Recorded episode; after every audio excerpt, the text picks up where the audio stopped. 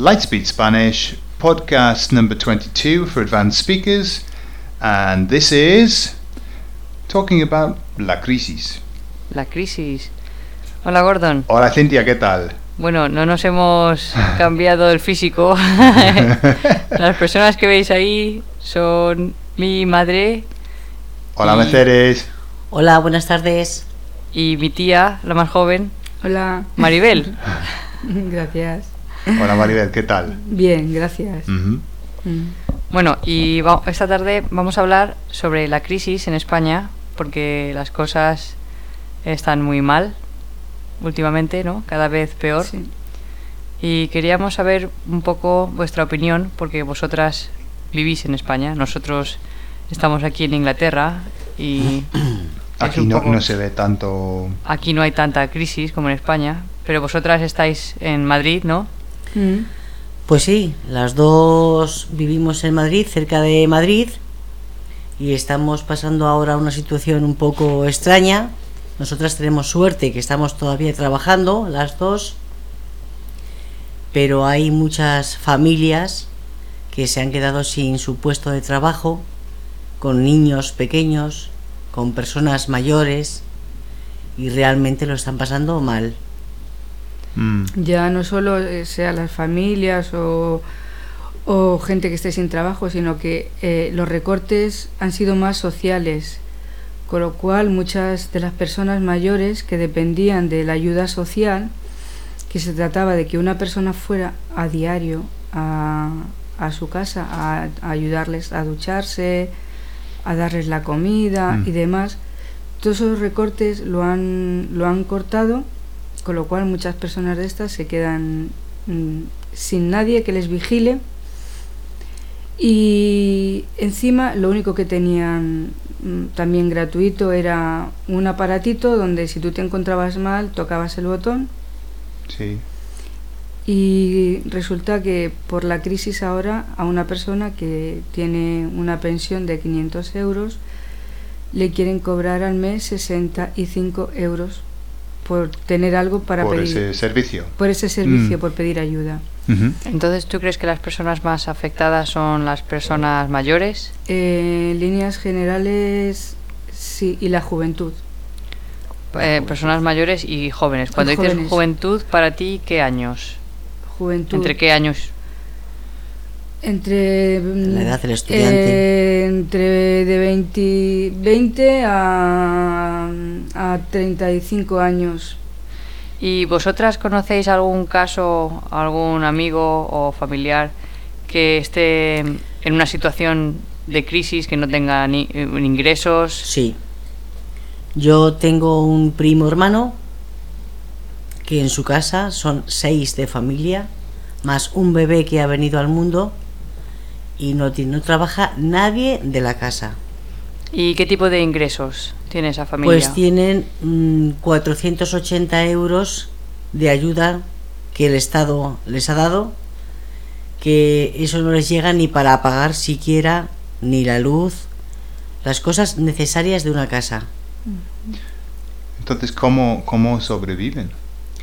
Pues sobreviven a base de pues eh, trabajar en poquitos trabajos que salen esporádicos, un día, están una semana sin trabajar, trabajan otro día, de horas que pueden ir echando o de las ayudas que pueden percibir de los abuelos Mm, y de no gastar mucho. claro. ¿Y cómo veis como el ambiente en España estos días? Pues eh, últimamente el ambiente yo lo veo, la verdad, mm, muy mal. Porque ya estamos empezando a, ver cosas mm, de verdad muy desagradables. Lo que más rabia nos da de todo esto es que estamos viendo que ellos mismos, el Estado, que es quien tiene que mirar por las personas que les hemos votado, pues son ellos mismos los que están llevándose el dinero y, y la verdad que no, no miran mucho por, por la gente de su, de su pueblo Mm, y estamos todos muy enfadados. vale. ¿Y qué opinas ¿En tú? tu opinión? Sí, y mi opinión es que, bueno, mm, el ambiente está bastante encrispado. Lo que pasa es que el español de, de principio somos muy conformistas, no nos gustan mucho las historias y casi la mayoría de los que se están revelando no son personas de, de, de nuestras edades, sino son chavales jóvenes que se están tirando, se han tirado a la calle cuando hay cuando están los del Senado, ¿sabes? O los del Congreso, se reúnen allí para cuando pasan, pues bueno, intentar hacer daño, agredir o, ¿sabes? No está correcto, pero sí es verdad que, que la situación está ya tan, tan mal que, bueno, que es lógico que, que la juventud irrumpa. Sí es cierto que nosotros mm, tenemos más miedo y nos conformamos más.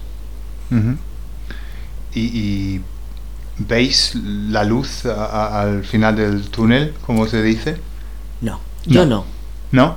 ¿Tú lo ves, Maribel? No, yo no. No. yo tampoco porque nos están dando años y años y ahora mismo Rajoy dijo, nos dice tener, confiar, que aunque vayamos, confiar, que vamos por buen camino, vamos por buen camino, pero la verdad es que no estamos viendo que estén tomando medidas, en principio porque el gobierno es el que está metido en un, uno de, de los que han sido sus contables, es el mayor, digamos, defraudador y no está tomando, no nos hace confiar al pueblo puesto que no se está mm, no está tomando partido, o sea, no está tomando de decir, bueno, esto hay que cogerlo y aclararlo y el culpable a la calle, sino que simplemente como pertenece a sus filas están dando largas y largas y bueno, pues no se ve claridad en el, en el gobierno. Son muchos miles de millones de euros Que nos han quitado. Y Sí. bueno, sabéis que en España normalmente hay dos partidos políticos predominantes, ¿no? Que es el PP y el, El PSOE, Sí. ¿vale? Eh, ¿Creéis que las cosas... Y ahora mismo está Rajoy, que es del PP, Del. Partido Popular, que es de derechas, ¿no? Sí. ¿Creéis que las cosas serían diferentes o incluso mejores si, estuviera el, el PSOE. el PSOE, alguien con el PSOE? No, en la situación que estamos ahora mismo, yo creo que ninguno de los dos partidos fuertes políticos que tenemos serían capaces de arreglar el problema. Porque es tan mala la situación, No arreglar, sino mejorar las ayudas, mejorar. por ejemplo. yo creo que no, porque estos que son, digamos, un partido más fuerte que, que el oponente y no saben cómo afrontar la situación, si entra en el gobierno un partido más bajo, pues la verdad que lo tenemos muy complicado. Yo creo que no.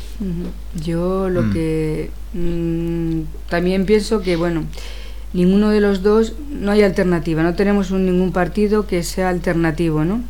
También es verdad que nuestro gobierno está siguiendo las directrices de la señora mm, Angela, sí, y alemana, que por cierto nos está, pienso que a, tanto a Portugal como a España, como a Italia, como a muchos países, nos está mm, hundi- o sea, eh, vamos a ver, dándonos pocas oportunidades, mientras que ella, mientras que digamos que su, su país le tiene, le tiene a salvo. Nos está exprimiendo o sea, a nosotros, pidiéndonos muchos, muchos, muchos sacrificios, mientras que su, su país, ella misma, no da el ejemplo que pide a los demás países europeos. Ahí Vale. es donde yo no estoy nada de acuerdo con...